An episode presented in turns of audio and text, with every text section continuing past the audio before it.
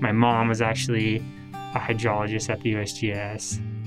She even has funny stories where like I gave zero interest in terms of rocks and hydrology, you know, in my high school years. Definitely had an impact on me, especially later in life. Kind of trying to pick a career pathway and seeing firsthand what the USGS does and how interesting and cool that work is. And it's kind of ironic that I'm now in that field.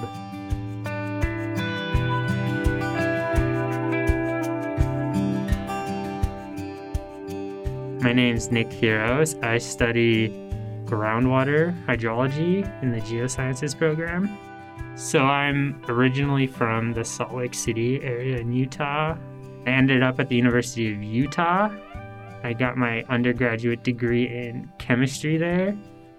And kind of during that time is when I really found the geoscience sort of pathway. I was involved in research there, and through a connection at the USGS, I met up with a, a geoscience professor there and just kind of started talking to them on how you can meld the chemistry with the geoscience.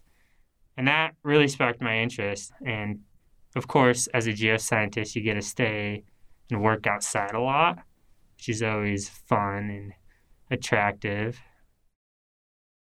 personally, I use chemistry, I use computer modeling, computer science, um, physics. So it's kind of just a big melting pot, and you know you can heavily be involved in one of those subdisciplines, but in general, it just allows a lot of freedom to inquire new things. Lately, I've also been diving deep into computer modeling and asking questions like how can we predict groundwater systems, which is fascinating and really fun for me. My dissertation is broadly thinking about how we can use chemical tracers to make better predictions on groundwater systems. Groundwater is an incredibly important resource that, you know, everyone uses. We don't know everything about it and especially how it's going to change in a changing climate one of the big things that happens, right, is especially around here, it snows up in the mountains, and then we know that snow melts and eventually makes it into rivers, and that's our primary water source around here, as well as many parts of the world. So one way you can think about think about it is that we don't know precisely what's happening up in the mountains. So if climate's going to change precipitation in the future, we want to know how that will impact water resources. And a major part of that is knowing what the groundwater system will do. So we need to use our models to predict the future. And, you know, that's a very hard thing to do. There's all sorts of challenges in it, but it's something that needs to be done. It's important if we want to, you know, keep people safe.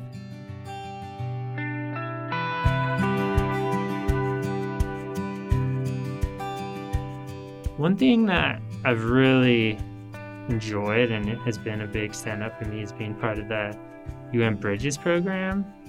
So it's a graduate student kind of fellowship opportunity here at the University of Montana, specific to here, that trains graduate students to think interdisciplinary about food, energy, and water and how it is all related to each other. So that's really provided me the opportunity to you know, get outside my discipline, my department, and meet all sorts of people from social scientists, to ecologists, and it's been it's been a great experience. Think more broadly about where my science fits into the broader picture.